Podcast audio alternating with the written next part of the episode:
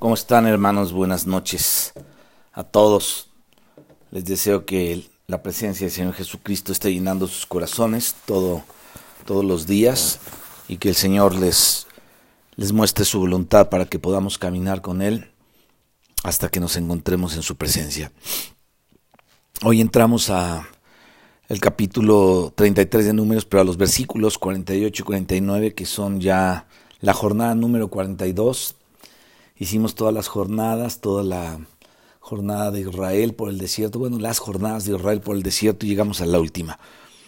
Eh, dice el versículo 48 y 49, salieron de los montes Abarim y acamparon en los campos de Moab, junto al Jordán, frente a Jericó. Finalmente acamparon junto al Jordán desde Bet Gesimot hasta Abel Sitim en los campos de Moab. Bien, pues vamos a hacer una pequeña oración y continuamos con este, este caminar de Israel por el desierto en la última jornada y, y vamos a pedir la ayuda del Señor. Padre, te damos gracias esta tarde, esta noche, por permitirnos, Señor, venir a tu presencia. Gracias, Señor, por ese caminar en, en el pueblo de Israel, en lo que el apóstol Pablo habló y dijo que todo eso se escribió para nosotros y por nosotros. Y te damos gracias, Señor, que cuando tú hablabas con Israel y cuando tú hablabas con Moisés para hablar de tu voluntad hacia el pueblo de Israel, Señor, tú le mandaste, Señor, a Moisés que escribiera todas estas cosas pensando en nosotros desde aquel entonces. Tú estabas pensando en tu iglesia, en tus hijos a través de todos estos dos mil años que lleva tu iglesia porque ciertamente el Espíritu Santo dijo por boca del apóstol Pablo que todas estas cosas escribieron como ejemplo para nosotros y para nosotros. Bendito Dios, en el nombre de Jesús toma este tiempo en tus manos y ponemos esta meditación en tu palabra delante de ti en el nombre de Jesucristo. Amén. Aleluya. Bien, pues hoy estamos llegando a la jornada número 42. Dice aquí a los campos de Moab. Así es que vamos al pasaje clásico en el libro de las jornadas en números capítulo 33, ya lo leímos 48 y 49 que son una misma jornada y ahí en el verso 49 donde esta traducción comienza diciendo finalmente, hay una traducción que dice así, finalmente, esta palabra no está en el hebreo, solamente dice la palabra y, así que eh, te estoy diciendo antes de, la lectura para que, para que esa palabra no, no, no divida las jornadas en dos jornadas, ¿no? Porque realmente es una sola jornada, según el hebreo. Bueno, dice, salieron de los montes Abarim y acamparon en los campos de Moab junto al Jordán frente a Jericó. Finalmente, los campos de Moab, perdón, em, finalmente acamparon junto al Jordán desde Bet Gesimot hasta Bel Sitim en los campos de Moab. Bueno, perdón. Vamos a ver aquí en el, si tú tienes ahí un mapita en, en, la Biblia donde están estos lugares, y van a darse cuenta que ahí en el Mar Muerto, en el extremo norte del Mar Muerto, pueden ver que llega el río Jordán. Ahora, del río Jordán hacia el oriente está Bet Gesimot, al borde del Mar Muerto. Entonces, si vemos hacia el occidente del Jordán, en el otro extremo norte es en donde está lo que hoy se llama Qumran, las cuevas de Qumran. ¿Te acuerdas que ahí se descubrieron varios escritos, ¿no? Y quedan aquí, justamente en esta región, vamos a llamarla así, noroccidental del Mar Muerto. Pero si en el puro norte del Mar Muerto se cruza el Jordán hacia el oriente, en esa esquina donde está Bet Gesimot, Ahí, ahí, ahí lo puedes ver. Bueno, estos montes que están más al, oriente, donde está Hezbón, el monte Nebo, constituyen los montes de eh, Abarim, de los que hablamos, y uno de ellos es el monte Nebo, y ahí cerca está el pico que se llama Pisga. Bueno, bajando de los montes de Abarim hacia los campos de Moab, vamos a llegar ahí al punto de la estación en donde estamos hoy, es decir, desde Bet Gesimot que es como decir al borde del Mar Muerto, al norte de Abel Sitim, que es la parte más eh, adentro, más interior del pie del monte de, eh, eh, del pie del monte de ese valle. Es decir, el valle o la llanura de Moab llegan hasta el pie del monte de los montes Abarim y en toda aquella cordillera de los, de los amorreos está toda esa parte. Entonces, la parte que más se interna en el valle al pie del monte, ahí es en donde está Abel Sitim, que se llamaba también Sitim. Bet Gesimot significa casa del desierto. Y Abel Sitim significa llanura de las acacias. Sitim quiere decir acacias. Entonces ya fueron llegando a la llanura frente a Jericó, frente al Jordán. Jericó estaba al otro lado del Jordán. Luego el Jordán era eh, el que hacía diferencia entre la parte occidental y la parte oriental, es decir, entre el este y el oeste, pues oriental y occidental. Ese fue el último punto de peregrinaciones de las jornadas de los israelitas antes de tomar posición definitiva de la tierra que Dios le había prometido a Abraham años atrás. Entonces, fue, o siglos atrás, fue el último punto. O sea, que ahorita estamos llegando ya prácticamente a la jornada 42, después ya es todo dentro de la tierra prometida y estas jornadas eran para introducir en la tierra prometida, acuérdate. Entonces, esta jornada abarca muchas cosas, no vamos a poder hacer la lectura en una sola, eh, en esta ocasión solamente, de todo lo que se dio en los campos de Moab, porque ahí estuvieron un buen tiempo preparándose para poder entrar a la tierra. Entonces se dieron muchas cosas ahí. Quiero que nos demos cuenta y llamar un poquito la atención, primero sobre eh, eh, la escritura aquí, que unos versículos para que nos sirvan como, como, como parámetro, pues es decir, para ubicar las eh, distintas revelaciones que se dieron en ese lugar. Por eso, quiero que estemos viendo primeramente el capítulo 22 del libro de números, porque va a ser muy difícil leer todo. Entonces, eh, al principio voy a leer, o para iniciar voy a leer, vamos a leer aquí unos versículos para ubicar el asunto y después vamos a volver a hacer un resumen de los principales asuntos que se dieron eh, ahí en los campos de Moab. Realmente, este, eh, bueno, cuando se hizo un estudio de esto, una persona llamada Charles, Charles McIntosh, ¿no? yo tengo ahí toda la colección de Charles McIntosh, hizo un estudio sobre el Pentateuco. Eh, a Deuteronomio le dedicó dos volúmenes. Entonces, no podemos esperar que en una sola reunión o en un ratito que tenemos, como lo hemos hecho antes, vamos a tratar realmente todo lo que se dio en los campos de Moab, porque el resto de números y Deuteronomio en general se dio justamente en los campos de Moab. Todo eso se dio en los campos de Moab, es interesante que lo entendamos. Y fue revelado también todo eso ahí en esos campos de Moab. Aconteció y se revelaron muchas cosas que están al final de números, o sea, desde aquí en adelante y en todo Deuteronomio, todo eso se dio en los campos de Moab. Entonces el inicio del libro de Josué también se dio ahí, en los campos de Moab. Entonces es una jornada sumamente importante. Y fíjate, es tan importante que es prácticamente otro segundo Sinaí.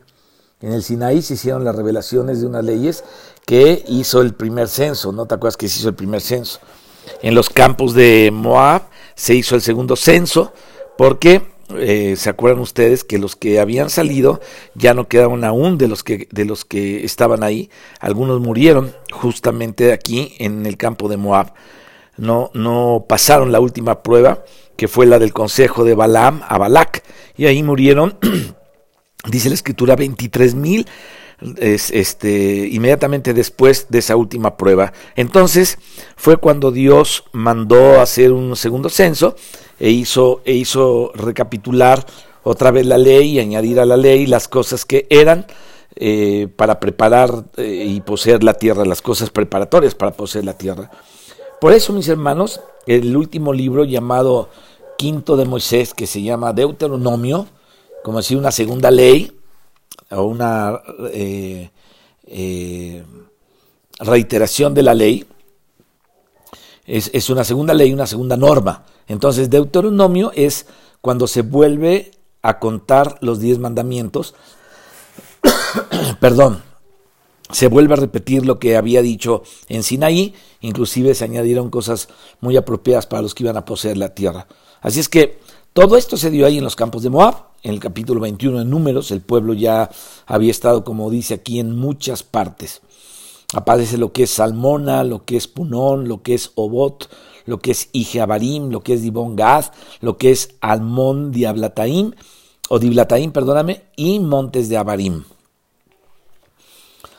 Entonces vamos a hablar un poquito acerca de los acontecimientos ahí en Moab. Aquí en el capítulo 22 llegamos a esta parte que dice, partieron los hijos de Israel y acamparon en los campos de Moab junto al Jordán frente a Jericó. En ese, lugar estaban cuando sucedió, aconteció todo lo que dice el capítulo 22, que es cuando Balak manda llamar a Balaam y todo lo que aconteció con Balaam mientras venía. Ahí eh, eh, justamente ellos están en ese lugar. En el capítulo 23 están las bendiciones con que Dios hizo bendecir a Israel cuando Balaam había sido contratado, ¿se acuerdan?, para maldecir al pueblo de Dios. Dios le cambió las maldiciones en bendiciones. Aleluya, qué interesante, ¿no? El capítulo 24 también dice aquí lo mismo, es decir, los capítulos, fíjate, de, 22, 23 eh, y 24 son el, ¿cómo llamarle? Lo que ocurrió, el incidente de Israel con Balaam. Luego podemos ver cómo comienza el 25. Dice, moraba Israel en Sittim.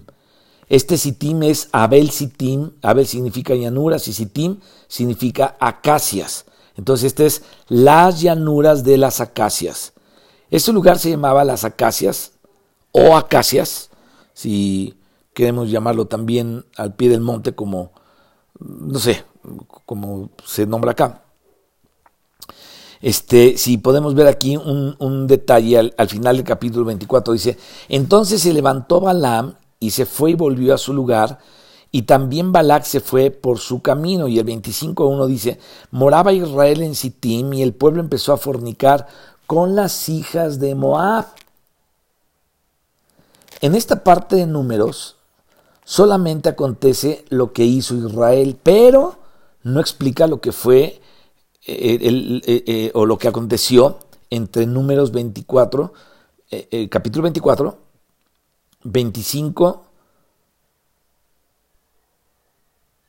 y capítulo 25 de números, versículo 1. Es decir, solamente explica lo que pasó con Israel, pero hay otros pasajes en donde se nos revela lo que no está aquí en esta narración. Eso está explicado en otros lugares. Entonces, para tener el seguimiento de, los acontecimientos, vamos ahí a esos otros lugares para ver. ¿De qué estamos hablando? Lo que aconteció en Moab o de los acontecimientos de Moab ahí en los campos de Moab, justamente. Entonces vamos ahí más adelantillo. Números 31, 16, para ubicar los que, los que estén ahí escribiendo todo esto, pueden anotar ahí en sus Biblias, eh, en hablando de este acontecimiento del 31-16, ahí dice esto. He aquí, por consejo de Balaam, ellas, es decir, las moabitas y las mujeres madianitas, fueron causa de que los hijos de Israel prevaricasen contra Jehová en lo tocante a Baal peor, por lo que hubo mortandad en la congregación de Jehová. Esto está interesante que lo hablemos. Entonces acá dice el autor de números, por el Espíritu Santo, que fue el que inspiró este libro, que hubo un consejo de Balaam para poner tropiezo a los hijos de Israel a través de las moabitas y de las madianitas. Ahí estaba Madian y Moab, madianitas y moabitas, para llevarlos a la idolatría. Fíjate, como no los podían maldecir directamente, ellos iban a buscar el mal sobre todo el pueblo, haciendo caer al pueblo. Esto, mis hermanos, hay que entenderlo porque esa es la esencia de lo que consiste la doctrina de Balaam. Esta doctrina de Balaam, que la nombra Apocalipsis 2.14, el camino de Balaam, segunda de Pedro 2.15, y el error de Balaam en Judas 11. En esto consiste. Te lo voy a repetir, esto es interesante. Como esta gente espantosa no podía maldecir directamente al pueblo de Dios, entonces buscaban el mal sobre todo el pueblo, haciendo caer al pueblo. Esta es, esta es la esencia de lo que consiste la doctrina de Balaam, de Apocalipsis 14, de 2 de Pedro 15 y el error de Balaam de Judas 11. Entonces comencemos a hablar de cada uno de estos asuntos. La, doctrina de Balaam. Vamos a Apocalipsis donde este asunto de Balaam se nos explica por el mismo Señor Jesucristo. Aquí el Señor Jesús es el que está justamente hablando al apóstol Juan cuando se le apareció en la isla de Patmos, ¿se acuerdan? Y le habló muchas revelaciones. Entre ellas, en el capítulo 2, versículo 2 al 17, el Señor le está hablando a la iglesia de Pérgamo.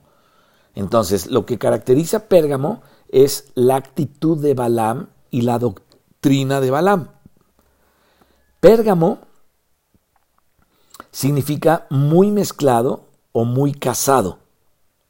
Y fue, en, hablando ya proféticamente, cuando la iglesia y el mundo y el paganismo, o sea, la, iglesia, el mundo y el paganismo, comenzaron a tener una relación, a entrelazarse, a casarse, a mezclarse, y entonces el cristianismo primitivo, que era puro durante la época de la persecución de Esmirna, al terminar las persecuciones de los cristianos comenzaron a tener lugar en el Estado, ¿se acuerdan?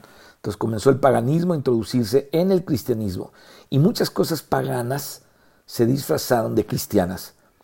A los cristianos se les dieron lugares en el imperio y comenzó a haber una mezcla. Y esa mezcla está representada por esa palabra pérgamo, de per o hiper o super, que quiere decir muy, muy gamo, muy casado, ¿no? monogamia, etc. Entonces, gamo es casado, muy casado, de donde viene la poligamia y la monogamia. Entonces, Pérgamo, mucha mezcolanza. Entonces, esa situación de mezcla de la iglesia con el mundo, eh, eh, a, eso se refiere, estar el pueblo no solamente con las cosas de Dios, sino también en el mundo. Eso es lo que representa la palabra Pérgamo. Y el mensaje a la iglesia de Pérgamo es justamente, mis hermanos, como ustedes ya lo han visto en Apocalipsis, el que contiene una advertencia acerca de lo que aconteció con Balaam, que es lo que estamos viendo. Y, como eso se refiere a Balaam y estamos viendo esa jornada, necesitamos investigar bien de qué se trata todo esto. Así es que nos damos cuenta que es muy importante entender lo que pasó en el tiempo de Balaam para entender los peligros que se darían con la iglesia en cualquier momento que esté muy exitosa con el mundo esto se puede dar. Y, de hecho ya estaba ahí eh, escrito. Entonces vamos a leer desde el principio. Dice, escribe, estamos en Apocalipsis, escribe al ángel de la iglesia en Pérgamo.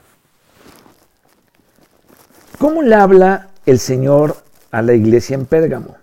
Le dice, el que tiene la espada de dos filos dice esto.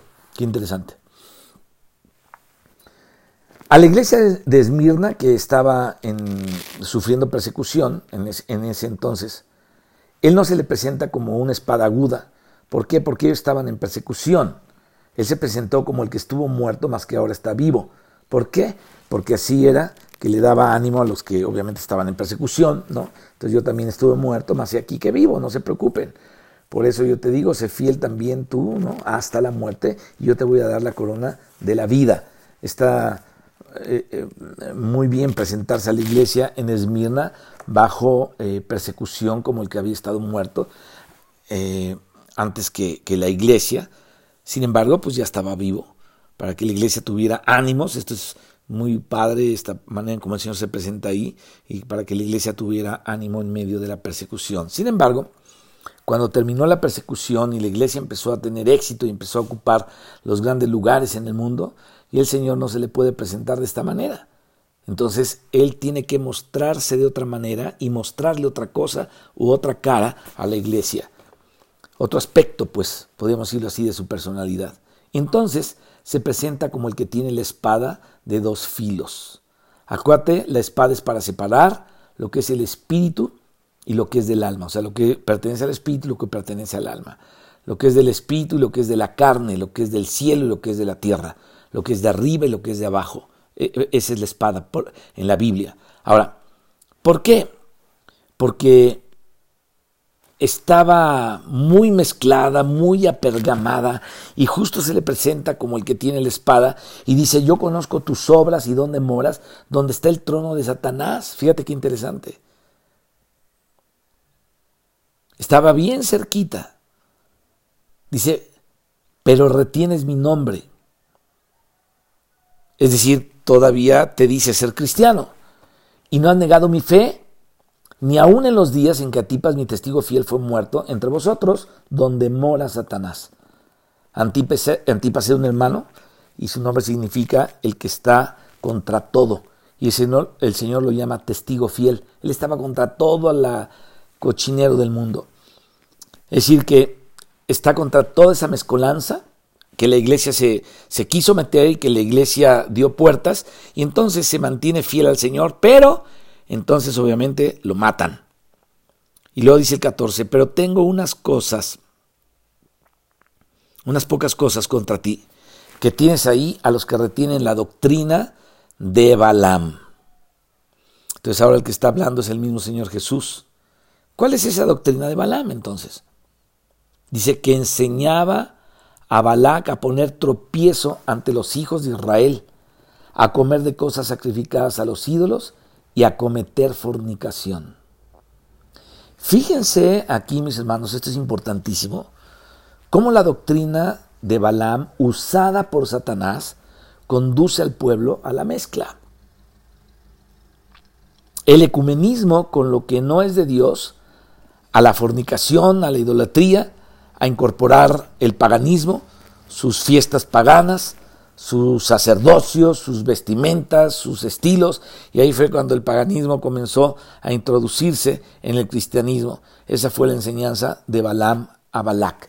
Entonces vamos a números en el capítulo 31, versículo 16, dice, He aquí, por consejo de Balaam, ellas fueron causa de que los hijos de Israel prevaricaran contra Jehová en lo tocante a Baal peor, por lo que hubo mortandad en la congregación de Jehová. Entonces, mis queridísimos hermanos, existe una fornicación natural con las moabitas y una fornicación espiritual con los dioses de las moabitas.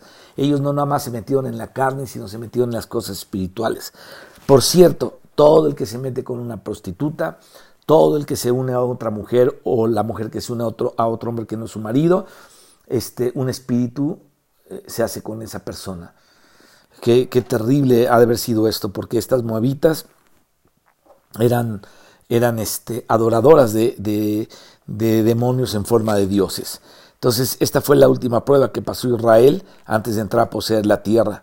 Era un pueblo unido, era un pueblo que había sido conducido a estar en, en, el nuevo hombre, a estar en el espíritu, a vivir en unidad. Escuchan todo esto, a vivir en el nuevo hombre, pero hubo la trampa del ecumenismo, hubo la trampa de la fornicación, hubo la trampa de la mezcla con lo que, eh, con lo que no era obviamente puro. Y entonces esa es la trampa, cuando hay victoria en el nuevo hombre.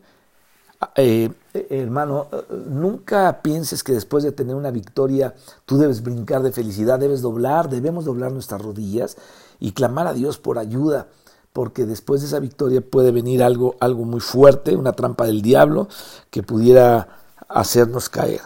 Entonces, eh, eh, debemos ser inclusivos en el cuerpo de Cristo, pero, o sea, decir, incluir a la gente y todo ese asunto.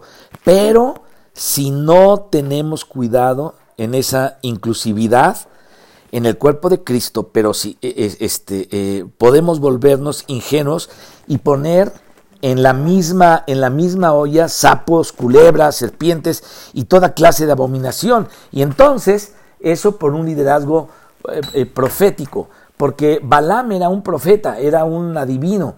Y entonces ese ambiente misterioso de un Balaam que profetizaba, eh, profecías de Dios y que se cumplían, y a la vez es llamado adivino y a la vez era contratado para maldecir. Qué tremendo. Y ahí vemos una mezcolanza de experiencias. Puede ser carismáticas, donde se mezcla la palabra de Dios, lo que es genuino de Dios, con lo que es mentira. Eh, qué prueba tan tremenda, mis hermanos, ahí en los campos de Moab para el pueblo de Israel. Este capítulo es tremendo, ¿no? Eh, eh, porque cuando leemos aquí en, números, en los, en los capítulos 22, 23 y 24, que hoy no lo vamos a leer porque no hay tiempo, pero ustedes lo pueden leer ahí en su casa en privado, porque son muy largos. Ustedes se van a dar cuenta que ahí, mis hermanos, que hay profecía de Dios en ese lugar, que Dios mismo le apareció en sueños a Balaam y le habló y le dio orden de que no fuera a maldecir, sino que lo hizo bendecir al pueblo. Por eso es que dice la palabra, del hombre son las disposiciones del corazón, dice Proverbios, más de Jehová es la respuesta de la lengua. Fíjate, aquí había una disposición de Balac hacia Balaam para que maldijera, pero Dios le cambia el mensaje y le dice, vas a bendecir a mi pueblo.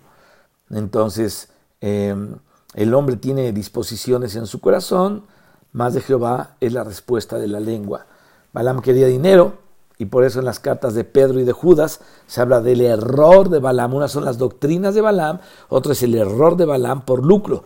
Y aquí entonces habla, lo que estamos viendo, de la doctrina de Balaam. Eh, cuando las personas están interesadas en dinero, escucha esto, y en esas posiciones de la mezcla del mundo, cuando la iglesia empezó a tener poder eh, con el mundo y el mundo tuvo en cuenta a los jerarcas, empieza a circular mucho dinero y entonces ahí las cosas religiosas son utilizadas para las cosas mundanas, para las cosas paganas.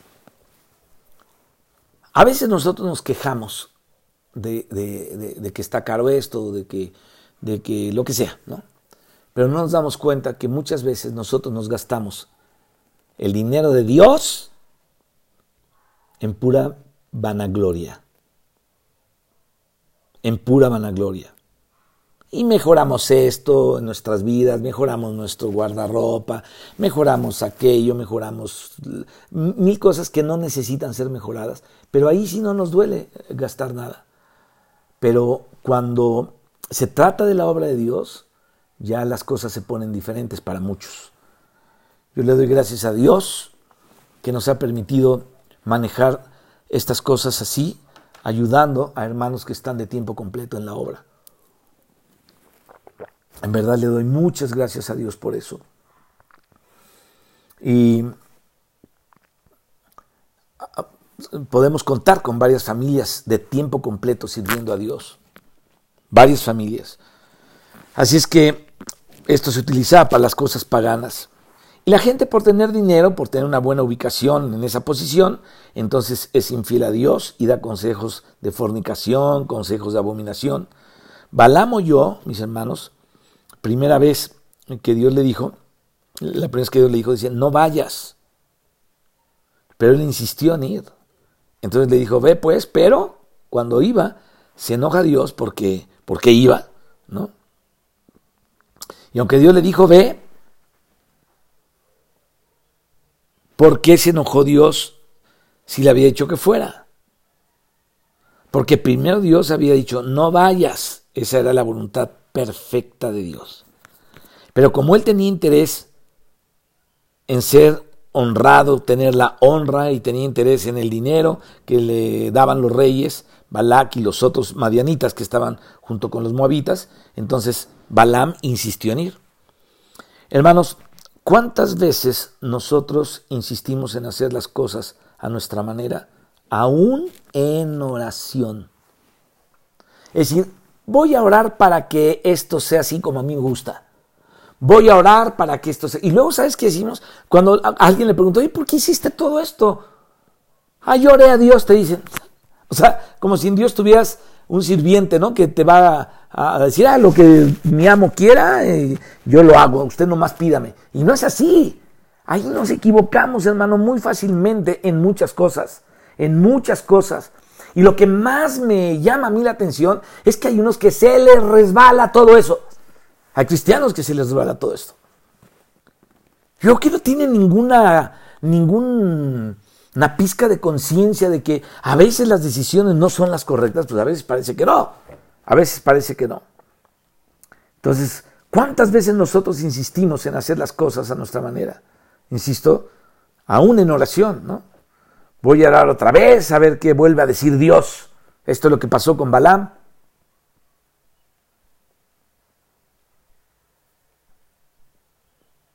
Como si Dios fuera algo que se pueda mover fácilmente.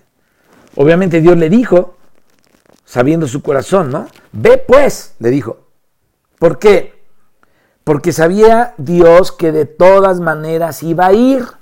¿Cuántas veces hemos oído? Es que fue la voluntad de Dios que me casara con fulano, con fulana. De todas maneras te ibas a casar o te la ibas a robar. O ella te iba a robar a ti. Ahí va a haber un robo. Entonces dice Dios, está bien, pues cásate. O hazlo, o lo que sea. Entonces, eso era lo que, lo que él quería, obviamente, no Dios, sino Balaam. Y Dios le respeta su voluntad. Esto es algo impresionante. Dios respeta tu voluntad. Fíjate que cuando se nos presentan circunstancias en la vida, la voluntad juega un papel muy importante. Yo decido hacer esto o no hacerlo. Y a veces no es que sea tanto de Satanás que dijeron, no, pues es que eh, eh, voy a levantar aquí un, un, altar al demonio, ¿no? O sea, no, no se trata de eso, sino de cosas muy simples. Eh, simples. ¿Será esto de Dios o esto no será de Dios? Y lo último que hacemos es pedirle a Dios su consentimiento y escuchar su voz. Porque oramos y si no escuchamos su voz, de todas maneras lo hacemos.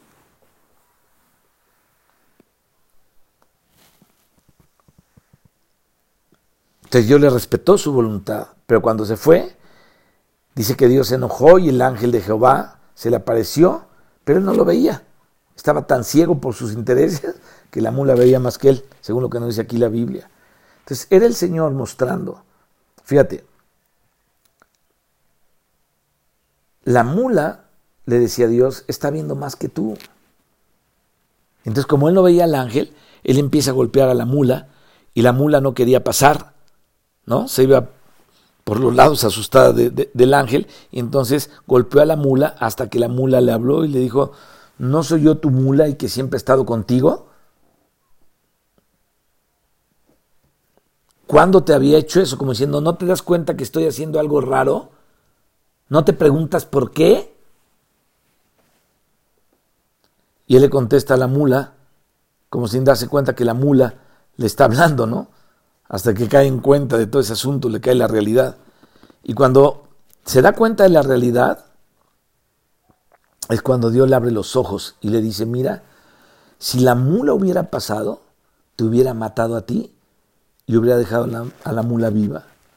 Y ahí fue cuando dijo, no, entonces yo me, yo me devuelvo. Y le dice Dios, no, ahora ya vienes y ahora vas a decir lo que yo te diga y no lo que tú quieras decir. Obviamente con eso ya temeroso Balaam, aunque sabía que él quería algo, de todas maneras dijo, bueno, pues ya me metí en esta situación, ¿no? Ahora voy a tener que hacer de tripas corazón y a poner cara de hierro ahí, ¿no? Y ahí fue que le tocó bendecir cuando fue llamado por el otro rey a maldecir. Y entonces, pues no le dieron dinero. Aquí en los capítulos 24 y 25 de números, esto no se cuenta, pero en el 31 lo cuenta y el Señor estaba presente. En Apocalipsis cuenta más detalles. Nos dice que en el tiempo de la iglesia también se dan cosas. Esto es interesante que tú y yo lo entendamos. Es decir, son pruebas de ese tipo como las que se le dio a Israel en campos de Moab. Entonces, todo eso está en los capítulos 22, 23, 24 y 25. En el 25 es cuando empiezan ellos a fornicar. Moraba Israel en Sittim y el pueblo empezó a fornicar con las hijas de Moab, las cuales invitaban al pueblo a los sacrificios de sus dioses. Y miren cómo es la astucia del diablo. Utiliza el sexo para luego llevar a la idolatría. Y saben que muchos hermanos en Cristo se enamoran de una chica o de un chico, ¿no? sea de una manera o de otra, este, pero eh, eh, el otro la otra, ¿no? Pero no es cristiano. Y por la atracción sexual lo arrastra después a su religión, a su idolatría. Ustedes saben que hay una doctrina jerárquica, mis hermanos, de la que se casa con, con, alguien que es de esa religión, tradicional y, con, o, con alguna persona que no es de esa religión, o sea, que es un cristiano, y entonces tiene que pedirle que los hijos van a ser criados conforme, conforme a ellos, y vienen problemas fuertes. Yo acabo de conocer una chica, le estoy compartiendo la palabra de Dios, o sea, ella es una, una eh, joven eh, fisioterapeuta, y cuando me está haciendo las, las terapias en, en, mi pierna y en mi pie, yo le he estado compartiendo a ella y al quiropráctico. Entonces ella está casada con un cristiano, pero la otra vez ella estaba diciendo, no, pues ahora que viene el 2 de, el 2 de noviembre, el Día de los Muertos, pues mi esposo hasta me trajo cosas para que hiciera mis altares, hay un pequeño altarcito en la casa. O sea, e, él siendo cristiano, le ayuda a su esposa a poner altares a la muerte o a los muertos. Entonces, fíjate cómo esto que te estoy hablando aquí, que estamos viendo de, números, se cumple justamente en una iglesia o se puede cumplir en la vida de los cristianos. ¿Se dan cuenta? Entonces, a raíz de estos acontecimientos del capítulo 25, dice la Biblia, cayeron 23 mil, como dice el versículo 9, y murieron de aquella mortandad 24 mil. Es decir, 23 mil en un día y mil al otro día. Ahora, todo esto es lo que corresponde a 1 Corintios 10, 8, que el apóstol Pablo, por Espíritu Santo, sintetiza esta experiencia en campos de Moab y dice Pablo, ni forniquemos como algunos de ellos fornicaron y cayeron en un día 23 mil. Entonces aquí en números dice, murieron de aquella mortandad 24 mil. En un día fueron 23 mil y los otros murieron después. Fueron otros mil, entonces fueron 24 mil en total. Vemos pues que 1 Corintios 18 corresponde, 18 corresponde con ese aspecto de la jornada o estación de los campos de Moab. Vienen unos juicios de Dios y del pueblo porque Dios, Dios eh, eh, eh, estaba haciendo aquí su voluntad para llevar a cabo todos sus planes. Entonces, después de este aspecto, podemos ver aquí otra cosa. Y ahí es cuando Finés reacciona y aplica el juicio de Dios, Finés el sacerdote, que se quedó en lugar de Aarón, ¿se acuerdan? Y cuando los hombres, es decir, su pueblo, el pueblo de Dios, los fieles de su pueblo, juzgan el pecado, entonces la ira de Dios se aplaca. Se empezaron a morir, 23 mil un día, mil otro día, y entonces el sacerdote reacciona y aplica el juicio de Dios, y cuando los hombres, el pueblo de Dios, los fieles de su pueblo, juzgan el pecado, la ira de Dios se aplaca, y es cuando ninguno de entre su pueblo se da cuenta y toma una posición clara que Dios tiene que intervenir con juicio directo, o sea, porque como que no sabían qué hacer, no podían poner un fin a una situación así, entonces Dios se mete con, en las cosas y pone un juicio directo y ¡pam! le viene una mortandad tremenda. Entonces, tan pronto Finés intervino, inmediatamente Dios paró el juicio, porque fue honrado y quedó una posición clara. Entonces Dios paró su juicio porque ya fue juzgado por su pueblo. Algunos de su pueblo juzgaron y señalaron el pecado y entonces mostraron lo que estaba mal. Ya no era necesario que Dios lo hiciera, pero mientras no se pronunciara su pueblo para enjuiciar la situación, se tenía que pronunciar Dios. Entonces tan pronto se pronunció Finés, inmediatamente Dios paró. Fíjate qué importante, mi hermano, es cuando si somos hallados en una falta y, y la iglesia nos, nos, este, en, la iglesia el liderazgo, los, los, los, los que están aptos para esto, nos llaman la atención, debemos hacer caso, porque si no Dios va a meter su mano de otra manera con un juicio de Dios. Entonces aquí estamos hablando de los juicios de Dios y los juicios del pueblo. Entonces cuando el sacerdote metió toda esta situación, Dios frenó la mortandad. Entonces después de esa mortandad, viene el capítulo 26 que dice, aconteció después de la mortandad que Jehová habló a Moisés y a Eleazar, hijo del sacerdote Aarón, diciendo, tomad el censo de toda la congregación de los hijos de Israel, de 20 años arriba, por la casa de sus padres, todos los que pueden salir a la guerra en Israel. Después de que el pueblo pecó, ahora el Señor no quiere que solamente Fines juzgue, sino que el Señor va a mandar a hacer una guerra contra los madianitas y hace un censo con los maduros de 20 años para arriba, es decir, los que empiezan ya en la tercera década. Y entonces con, con estos Dios hace el segundo censo. El primer censo fue en el monte Sinaí, ¿se acuerdan? Pero esos quedaron en el desierto y solamente Josué y Caleb sobrevivieron. Y ahora hay un segundo censo, pero ese segundo censo se hizo después de esta prueba, después del incidente de Baal peor, por consejo de Balaam a Balac, y se puso tropiezo a los hijos de Israel. Como no los pudo maldecir, los hizo castigar por Dios.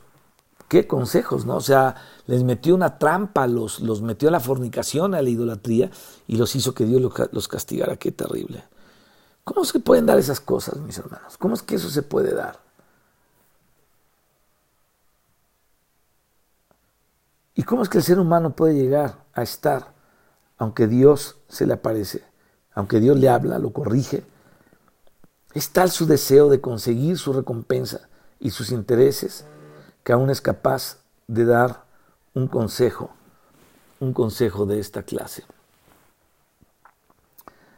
Por eso, el juicio que aún es capaz de dar un consejo eh, eh, eh, de cristianos puede quitar la mano fuerte de Dios. Hay que hacerlo.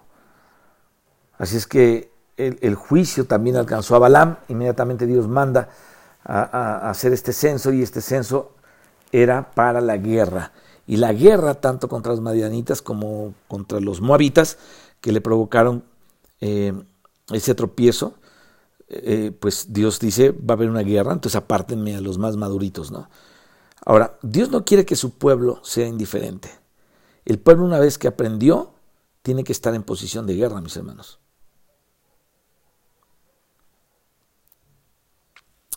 Ya sabemos muchas veces a dónde nos conduce la trampa, una trampa de unas tentaciones o la trampa de que, el diablo pone o que algunas personas ponen, pero en este, en este caso fueron las personas, pero esta es una tipología de lo, de lo espiritual y ya sabemos a dónde nos conduce esa trampa, esa astucia, ese ese ecumenismo mentiroso, ¿no? Eso de, de poder mezclar una cosa con la otra. Ahora no podemos ser indiferentes, tenemos que estar claros, mis hermanos. Es como con el censo. Ahora estos acaban este, eh, de, ser parte del ejército de Dios y dice tomar el censo de toda la congregación de los hijos de Israel de 20 años arriba por la casa de sus padres y todos los que pueden salir a la guerra en Israel y Moisés y el sacerdote de Azar hablaron con ellos en los campos de Moab junto al Jordán frente a Jericó. Y ahí fue cuando contaron. Entonces todo el capítulo 26 nos habla del censo. El verso 51 dice, estos son los contados de los hijos de Israel, 600.730. Esos fueron los mayores de 20 años. Varones que entran en la guerra, en este segundo censo, el censo de los campos de Moab distinto al censo del monte Sinai, ¿no? como ya lo vimos. 601.730 varones mayores de 20 años, aptos para la guerra. Luego viene el censo de los levitas y dice el 63, estos son los contados por Moisés y el sacerdote Eleazar, los cuales contaron los hijos de Israel en los campos de Moab junto al Jordán frente a Jericó. Fíjate, aquí hay algo importante que tenemos que eh, darnos cuenta, mi hermano. ¿Qué iban a hacer los israelitas? A poseer la tierra. Si van a poseer la tierra en nombre de Cristo, tienen que pasar esta prueba. ¿Cuál prueba?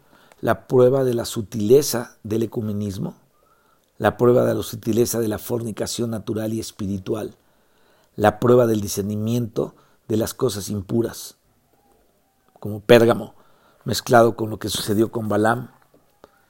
Por eso es que cuando queremos ir más adelante con Dios, pareciera ser que todo, hay más tentaciones, hay más situaciones así, porque una vez que pasemos esto, dice Santiago, bienaventurado el varón que resiste la tentación, porque Después de esto recibirá la corona de la vida, creo dice corona de la vida, ¿no? Entonces, qué, interesante eh, este, este, eh, suena esto y, qué interesante lección.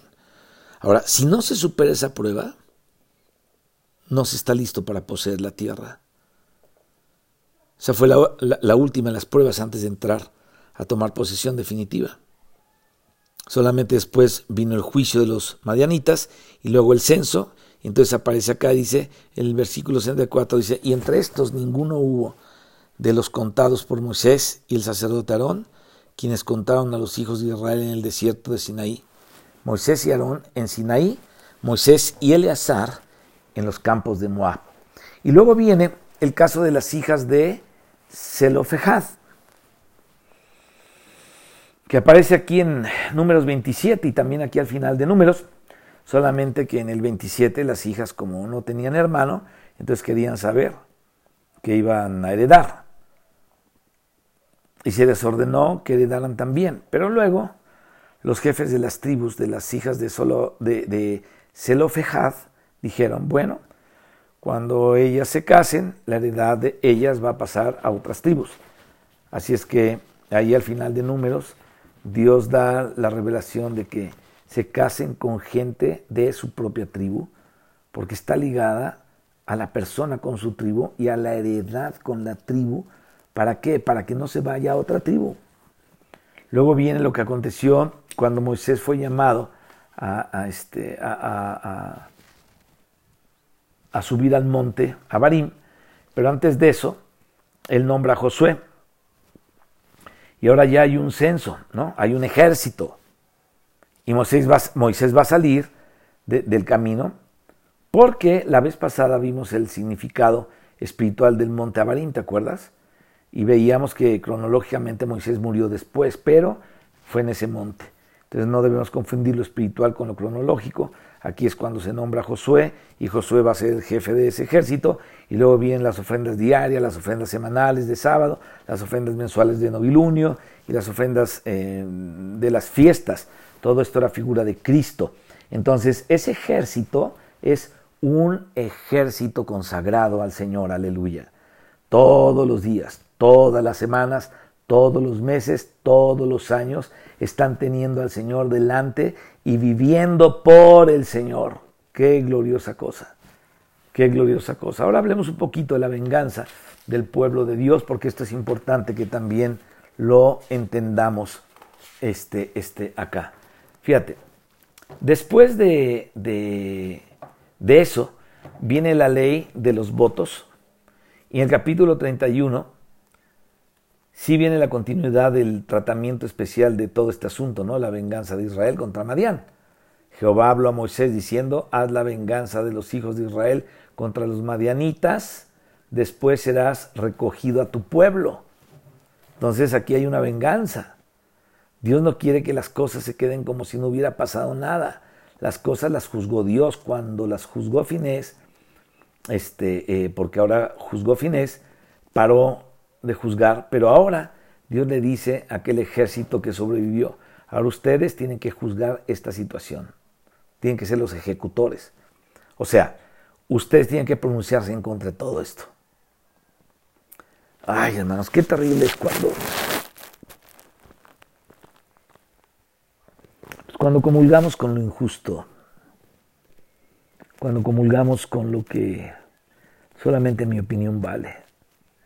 Dios mío, qué terrible.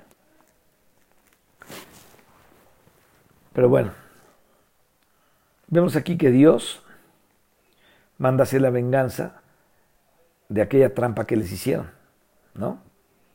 Que les echaron las mujeres madianitas, me imagino que están muy provocativas, muy guapas, yo no sé cómo estaban, pero se los conquistaron. Por eso es que en Apocalipsis, hermanos, cuando habla de Balaam, no dice que nos quedemos callados respecto a Balaam, no, dice, darle a ella como ella os ha dado y pagarle el doble según sus obras. En el cáliz en que ella preparó bebida, preparadle a ella doble. Esto es en Apocalipsis 18, 6. El Señor, mis hermanos, no pide que seamos diplomáticos, sino que juzguemos lo que está mal y apliquemos la espada que es la palabra. ¿Para qué? para que el pueblo no sea confundido y que no sea arrastrado, especialmente en este tiempo de globalismo que estamos viviendo, de ecumenismo, en donde Satanás está queriendo utilizar a los grandes jerarcas para arrastrar a todo el pueblo a la fornicación espiritual. Y dice que ese falso profeta con el cuerno de cordero hacía que todos le adoraran a la primera, adoraran a la primera bestia. Ese es el gran banquete de Baal peor, otra vez, ¿no? Ese ecumenismo dirigido por los jerarcas religiosos, llevando a la gente a servir al globalismo y a la política del anticristo. Así que mis hermanos hay que tener cuidado acerca de todo eso, porque es el banquete de Baal, de Baal peor.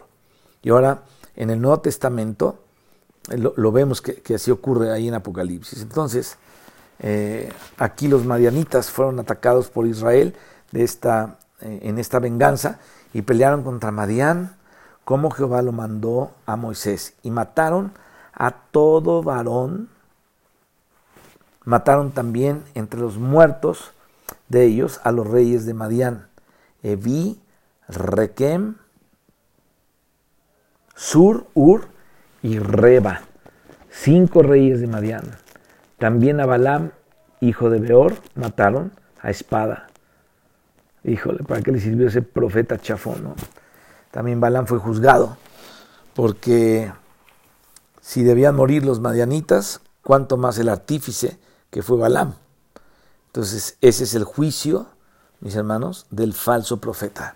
Haz de cuenta que ahí estás viendo la batalla del final de los tiempos el, diablo cree que va a ser muy fácil para él y que puede hacer una bomba de neutrones o de protones o de nanoprotones o de lo que quiera, pero lo que va a pasar es que se lo van a echar al plato. Gloria a Dios, los va a destruir.